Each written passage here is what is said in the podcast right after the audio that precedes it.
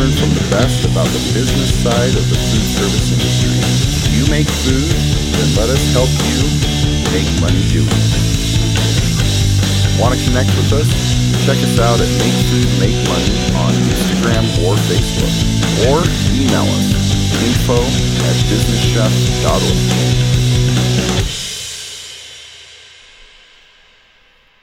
Hello, hello, hello. Welcome back to the Business Chef Podcast. Chef Sean here. How's it going, everybody? Thanks for joining us. And thank you to ClickLease, clicklease.com. Thank you for keeping us on, keeping us going, and keeping us in the black when it comes to getting equipment financing for the equipment that we need. Clicklease.com. Go check them out, get what you need. We have a really different one today. A show I think that is important because we as consumers and we as producers want to know what's out there when it comes to products. As consumers, we want to know what the best products are and why they're the best. As producers, we want to educate our public as to what our, our products are and why they are the best. So, without further ado, let's talk to my good friend Jimmy and find out a little bit how he can help us with this. I started Smarketing in 1994. It's a food marketing outsource company, which I will explain specifically what we do. But prior to that, I was basically had a succession of jobs in corporate America, both in finance and marketing. I started with Tops Chewing Gum and their international division, progressed over to finance at Unilever, and then transitioned into marketing on fabric softeners. From Unilever in New York City, I ended up with Quaker Oats Company in Chicago on Aunt Jemima Retail. And proud to be part of the product team that removed the bandana and updated her packaging, but then transitioned into Food Away from Home channel.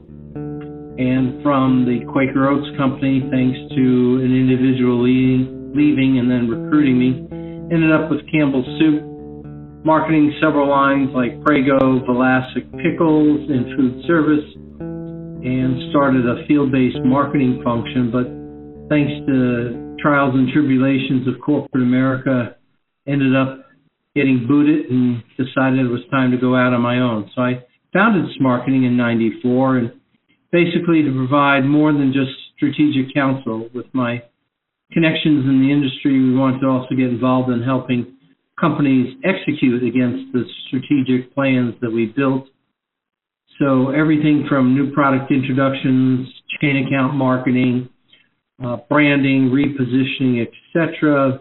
Two biggest uh, achievements that I felt that I did in the initial years of my company was we helped McNeil Nutritionals launch Splenda in food service because every yellow packet of Splenda on the table top was a marketing impression. And also got Stonyfield Farm organic yogurt going in the food service channel. But somewhere on the journey back in 2010 when I thought about it this morning, getting ready for this call. My business has kind of morphed over to social media, strategic planning of social media, content, uh, marketing, etc. Because basically we saw what was happening and trending in social media and kind of the middle-aged white guy in the room that was not afraid of technology. And right now, I would say our bread and butter is working with the supply chain of McDonald's. So we, on a monthly basis, provide some trend analysis for their suppliers as well as McDonald's, their business development, their innovation team, their marketing team, because McDonald's, through the years, have kind of cut back on the number of agencies they deal with. So that is where we're at at this time. Still taking on projects as it relates to new product introduction, the product I'm most bullish about right now. I'm having a hard time making connections, but we have a meeting coming up down the road with a Japanese company. Is seaweed, because I got involved in the beginning of plant-based foods. with the Plant Based Foods Association out of San Francisco. Uh, and that is basically where we're at at this point in time. Wow, you you've got some great experience. I think it's important to to talk about this today because there are so many products out there and there are so many different variations of of products that I think a lot of times we can get as consumers we can kind of get lost as to you know what all of our options are but um, you know as companies it's also important to be able to to uh, differentiate our products and to be able to showcase why they're different and why you should purchase one over the other so talk a little bit about this space that you're in the uh, you know consumer marketing kind of industry and and the ups and downs that you've seen and some of the changes you've seen. Um, you know, you you mentioned kind of transitioning uh, focus to social media. Social media obviously has become very important in marketing. But talk a little bit about the industry that you're in. Educate us a little bit as to what it is that you do in the space you're in. I think the niche, which really differentiates my company or my experience with my peers is I've had both a retail and a food service background. So I understand food service inside out, back of the house, front of the house, distribution, brokers, et cetera, et cetera. But it really comes down to who's eating your product, and that's the consumer. So with my consumer background in consumer packaged goods, I follow the trends of all demographics and eating behavior. So I'm seeing a lot of changes over the years. I feel that because we're so time starved, the convenience factor is slowly becoming more important than the experience factor when it comes to eating out. People want it now, they want it fresh They've increased their amount of snacking, thus they're not eating traditional day parts. And the other thing which I'm very concerned about, and I talk to a lot of people in the industry about, and I think they're just beginning to wake up, we have so many food venues now, Sean. I mean, you can go to the movies and get two or three different types of burgers or sushi or or fries or poutine and you know some theaters these multiplex have bars that that takes a restaurant meal out of the system a kid can go to go to you know uh walgreens to get some shampoo and then pick up a great salad or sushi that's one less person that's patronizing our industry. We've always been focused in on supermarkets but now there's just so many venues and now there's the meal kits and now in order to compete against all these alternative venues, the food service industry is waking up, and the convenience factor that they're offering is basically delivery. And if we didn't have delivery, I really think that we'd be dead in the water. So it's interesting to see how we move forward as an industry to offset all this off non food service traditional competition that's surfacing.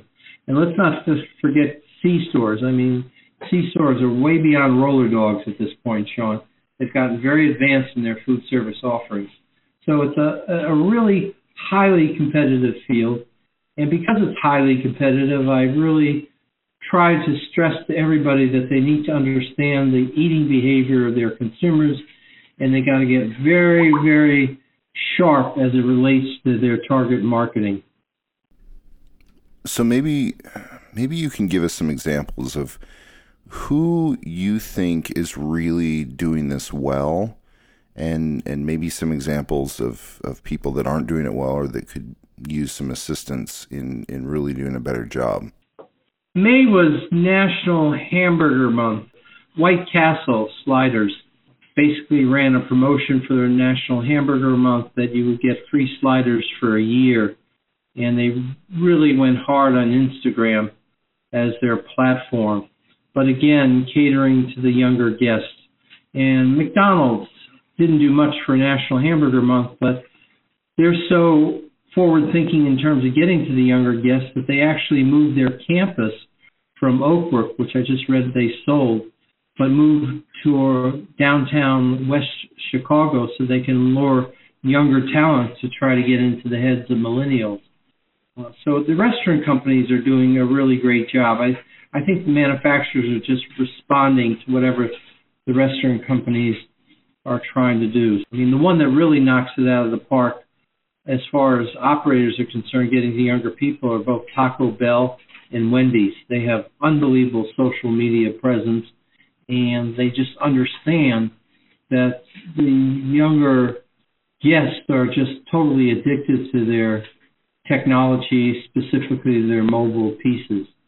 So those are some of it. As far as chain restaurants doing a good job, not a great job, a lot of broadcasting, not much engagement, like a Taco Bell or a Wendy's.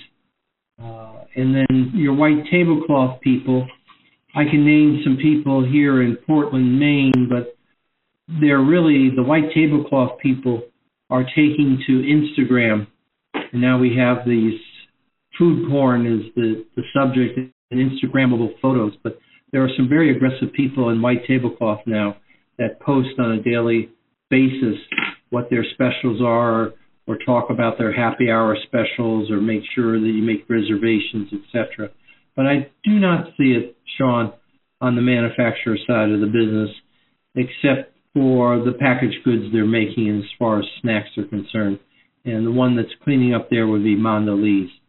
They do a great job. Uh, and Pepsi does a great job in terms of connecting with the younger consumers. Okay, so now that we have kind of a, a point of reference or an idea of who do who is doing it well, um, and maybe even some who, that aren't doing it so well, imagine that you are engaging some of these people, or you're you're consulting with them, you're, you're giving them advice. What advice do you give to some of these companies or any company when it comes to uh, gaining traction in marketing or engaging your guests more? Out of the gate, tell them to start focusing in on future guests. And I have some numbers I'm going to share with you, but this is nothing new. This is something I learned a long time ago with uh, I worked with Edy's Dreyer's Ice Cream, and we wanted to introduce Haagen-Dazs novelty items. So we went out into the market, and the big player in food away from home was Ben and Jerry's, and I, I just couldn't understand why was Ben and Jerry's spending like drunken sailors on college campuses until I realized that kids only go to school 24 out of the 52 weeks a year, so the other 28 weeks a year, their new consumers would go to the supermarket or Whole Foods and buy pints of ice cream at full price. And I realized long term what they were doing was building a consumer base with their future consumers. So my number one thing would be to tell an operator or manufacturers to really start gearing up their innovation towards the younger generation. And there's two of them that are split demographically now. Obviously, everybody was hot to trot on millennials, and those are those guests that are born between 1981 and 1996. And depending on what resource you read, they're somewhere in the neighborhood of 73 to 78 million. What I can confirm, though, is they're the number one group population wise. They surpassed baby boomers. So they are in mass the number one group now. And they control, believe it or not, 31% of the total income in our country. So everybody's looking at them, and obviously they're working and they're also paying off student loans. And now the latest buzz among the millennials are there's 17 million of those and growing are millennial parents. So they're having kids a little later in life, but you need to be aware that they are raising kids and they have different demands as far as what food the kids will you know it's no longer mac and cheese kids like ethnic food kids are are aware of this healthier farm to table movement going on so you have the millennial parents now suddenly a big focus of that group. But behind this group is what is known as Gen Z, and that's anybody born after 1997. And what we're learning about these people is by the year 2028, they say Gen Z will surpass total population of millennials, and that this group has disposable income of 828 billion. I'm getting all these statistics, by the way. I'm not. This is not fake news, like some people might say. I did my homework. This is all from the Pew Research, but they spend 24% of their disposable income on food. They're very food oriented, almost to the extent because they're online every day, either looking at YouTube or Snapchat or Instagram. They have all the online cooking shows, etc. But I read a study from FarmRich, and Sean, they spend 945 hours, which equates to 39 days a year, obsessing about food, what they're going to eat, and making decisions about food. So these future guests, your millennials and Gen Z, they're going to be the consumers that are filling up your dining room, or they're going to be the consumers that are ordering up and delivery. And it's really important to understand what makes them tick and understand some of the marketing behind getting these people to build your business. I mean, I wouldn't take your eyes off seniors or baby boomers, but these are the people that are just have grown up on in food service. It used to be when I was growing up, eating out was a treat. Eating out now for this generation or these two generations is the norm. Oh, and I I couldn't agree more. I mean, we see that we see that all the time now. I mean, the way that delivery models are um, are becoming more popular as far as yeah, just delivering, catering, and convenience.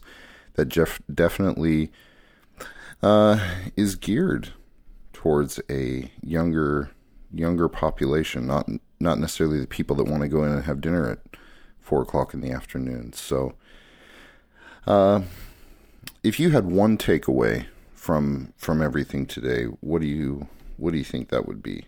It's just focus in on your future guests right now, so you can build your business. There is just so much information in not only in this, but in in what uh, Jimmy and I talked about. And you know, one of the things I really want to I want to touch base here on is that learning to market, learning uh, is is really more about learning who our guests are and what is attractive to them, and then creating a message and delivering that to them in a way that they they will hear. That's really what it comes down to. So I there was just so much information in what we talked about. We decided to, we, we need to do another show. So join us next week as uh, Jimmy and I continue to discuss uh, some of the things that we have here. We are going to have him on regularly because of his wealth of knowledge and the applicable message that he has to everything that we're doing. So, special thanks to ClickLease, clicklease.com. Go check them out. Make sure that you get the equipment financing that you need, get approved for it instantly. Go check them out. Thank you to them for continuing to uh, support us in this show. And uh, come on back, everybody come see us next week and listen in as uh, Jimmy and I continue on.